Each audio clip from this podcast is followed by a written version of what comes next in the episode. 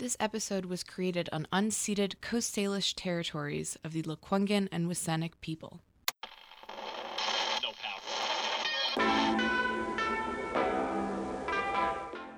CFUV has been around for over 30 years. In that time, we have worked with many radio hosts, all with their own unique experiences and stories.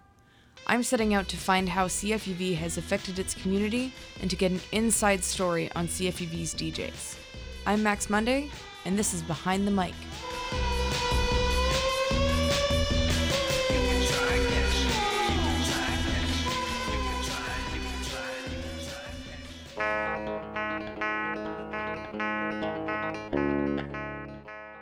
Hi, I'm Max, and today I'm interviewing Adam of Fables for Your Microscope, and also known as General Gruff. How are you doing?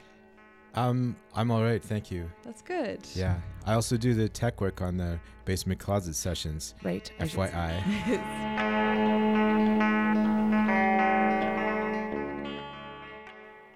Adam's history in radio started not at CFUV, but in Ontario.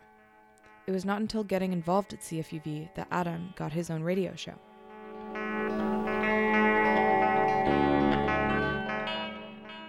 When I was young, a teenager, and so I was flipping around the radio dial at night. I'm an insomniac, so I started listening to CHRY radio, which is York's station, and I really liked the eclectic. I mean, I was tuning in to find hardcore and death metal shows originally because I was into that kind of thing at the time, and uh, I was in a punk rock band called The Scourge, which didn't make it too far, but it was pretty fun.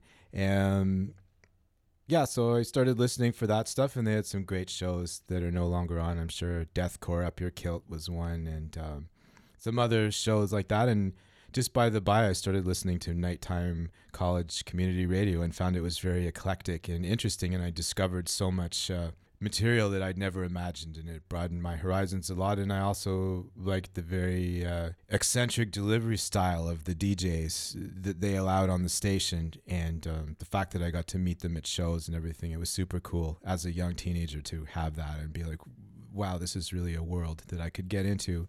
And I tried to, and they definitely rejected all my proposals when I went to this station. But that's fine because you know, we grow and learn. And I also tried to get onto CHIN Radio. That interview didn't go so well either, but I was young and inexperienced. And now I'm really on the radio, so it's cool.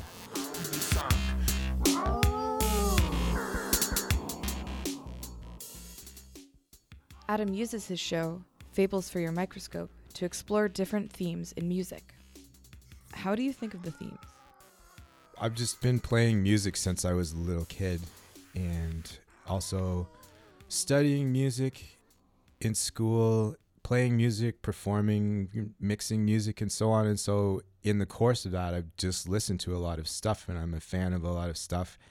And so, I want to talk about it not just as a fan, but maybe try to talk to people about the process. So, I think they find it fascinating. Uh, I did one show where I just took a. I'm trying to think of how to explain this. Okay, so there was this song in the 1960s called Sukiyaki, which was a Japanese protest song about uh, American forces in Japan. But then that song got redone as a disco song, and then the disco song got covered by Dougie Fresh in a f- kind of freestyle rap that he was doing, and then that song got covered by Snoop Dogg, and other people took other clips from this Dougie Fresh song. So it's just interesting to watch the the way that clips and influences move through songs through time. So this actual theme, which is like dee dee dee dee dee dee dee dee dee dee dee. Maybe you remember that. It it's uh you know it's all because of you. I'm feeling sad and blue.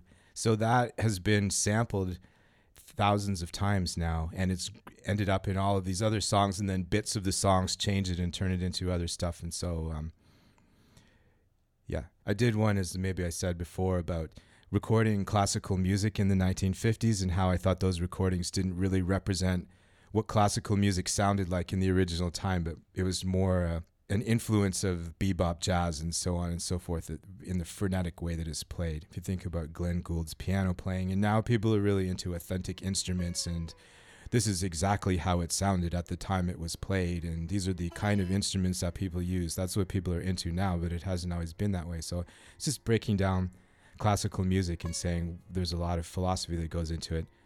Or doing the same thing talking about punk rock or anything. Indian classical music i do that once a month and i try to talk a little about that theory as well. Uh, since i studied sitar for a really long time with a Mhm. particular teacher and so i have some knowledge about it anyway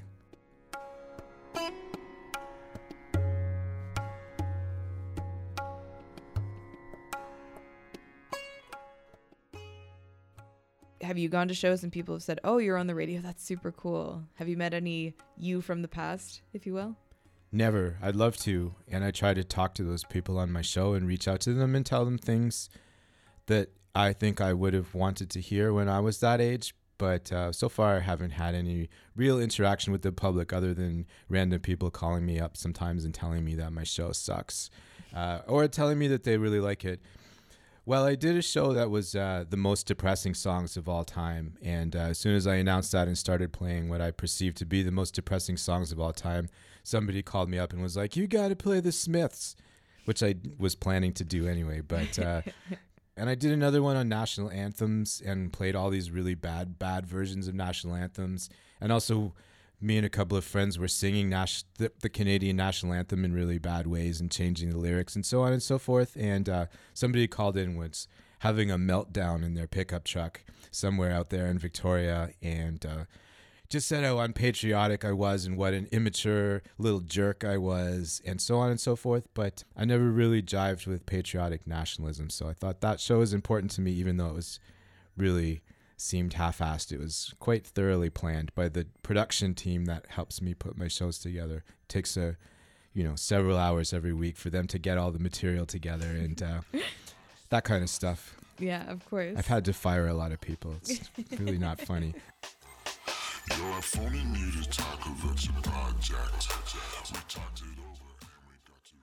So you said that you've had quite a few uh, people that were like negative about some of your themes, and the one person who said you're unpatriotic and a, a I quote little jerk. Was that what you said? I don't remember the exact words, but believe me, they were definitely a lot of stinging barbs that were thrown at me through the telephone. But I honestly don't care. Yeah. Um, I think that having enemies and people who dislike you is a good sign if you're making art. And uh, you know, I don't set out to piss people off, but if I do piss them off, um, I usually feel pretty good about it. Yeah. What about the uh, positive remarks though? You said you get phone calls every once in a while, right?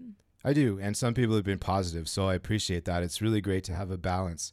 Yeah, for sure. I mean, I used to I used to be going to McGill and I was teaching over there, s- teaching classes or whatever you'd say people do, and I always read my students' feedback performance reviews at the end of the year, and it would be so fascinating that half of them were just really hated my guts so hard, and the other half of them really loved me. And then there's that middle group that never says anything because they're indifferent, but it's I mean, as much as you get lifted up on one side, you get taken down on the other. Yeah. But I always try to think about people's criticism if it seems sincere and well put together and try to be better.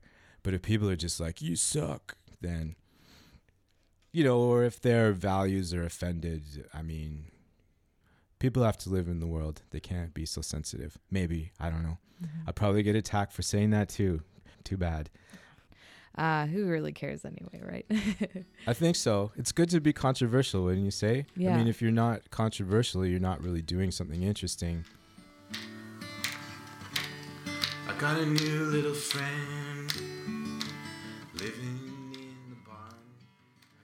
Using the sound teching skills he has learned while volunteering at CFUV, Adam hosts the Basement Closet Sessions. When he found out that CFUV could teach him this practice, he took full advantage of the lessons. I knew from the very beginning that there were things to do other than being a DJ, so I said right away to the people managing the station at the time that I wanted to get into the teching, and they said, "Well, just show up on Fridays afternoons and do it." And so that's what I did, and um, you know, it starts in the traditional way where one sits in the back of the room and just looks at the dials moving underneath somebody else's hands, and then by the by, you say, "Hey, you know, I want to do more," and so they let you do more. And um, then I went through the sound uh, mixing and mastering course here at UVic or whatever this school is called, and that was really quite fascinating and interesting. And I had been trying to, I've been trying to make my own music for quite a long time, and I learned a lot from that, a lot more than I had with my own experiments and so on and so forth. I made it a certain way, but then at a point, you really need people to help you with particular details about how to use compression and different compressors and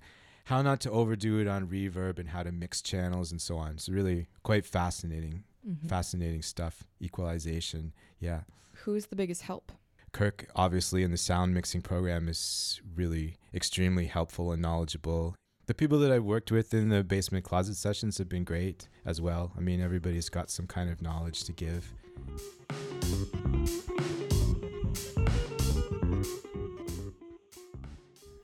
The CFUV community supports Adam's personal musical endeavors as well. His latest album, General Gruff's Golden Hits Number 3, topped the CFUV charts for a number of weeks.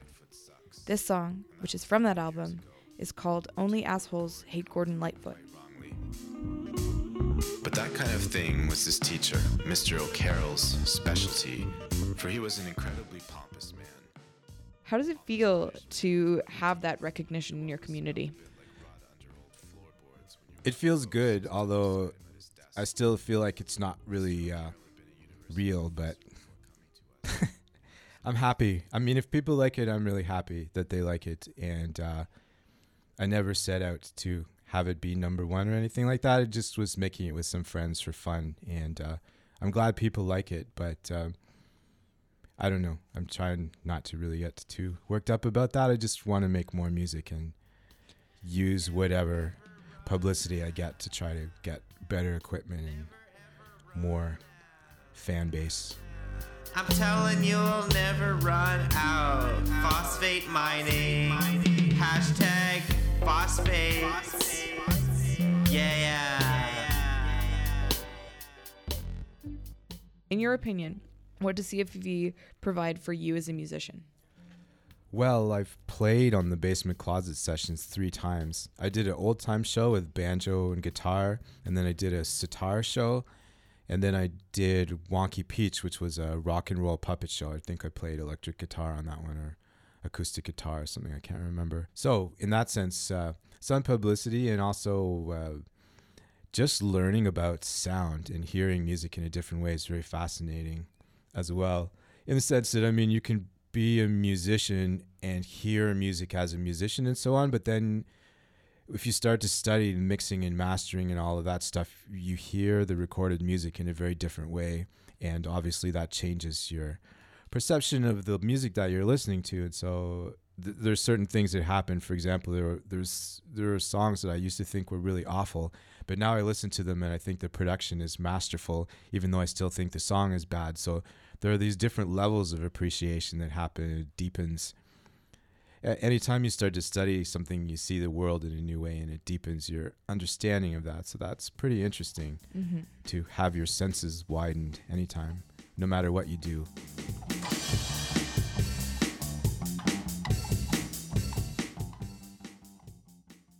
How have your senses been widened as a community member? What does CFUV provide in that way? I get to hear a lot of different music and uh, get a sense of what's happening in town. And I've collaborated with people that I never expected to. And so that's been a lot of fun. Also, getting to meet bands as they come in every week is a cool thing. And I like to promote people on my show if I can. Not a lot of people have taken advantage of that, but I ask every week if people want to send in music to my show. I definitely will play whatever they could record something on their cell phone in the bathroom and I would play it. I don't really care. It doesn't have to be fancy, but I, I would like that kind of outreach.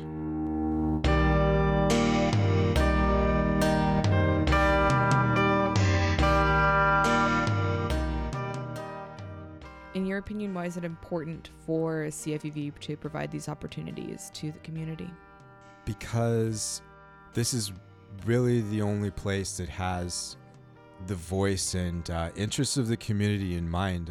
Uh, If you listen to the other radio stations in town, there aren't any other radio stations that are representing local music in any sense of the word or even Canadian music in any sense of the word, and or the values and opinions of people in this particular community. Uh, you know, coming from every single angle. So it's it's not just the dominant kind of rock and roll voice, and it's like, oh, we have to play something Canadian. Let's play Kim Mitchell, or oh, we have to play something local. Let's play Nelly Furtado, and then beyond that, what is there?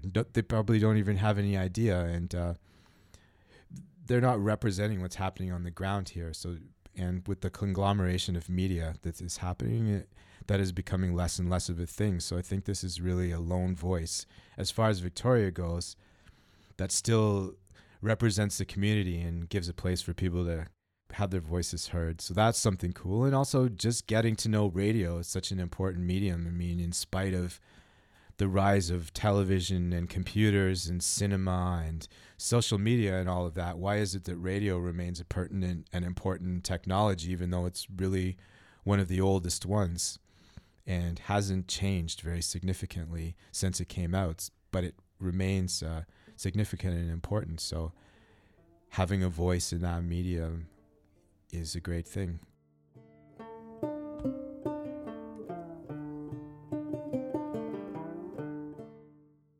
Adam is an active and adored member of CFUV. With his aid during basement closet sessions, his creativity as General Gruff, and his charisma as host of Fables for Your Microscope, he provides a ton of content for his listeners to love. Our last song is General Gruff's Lazarus Come Out.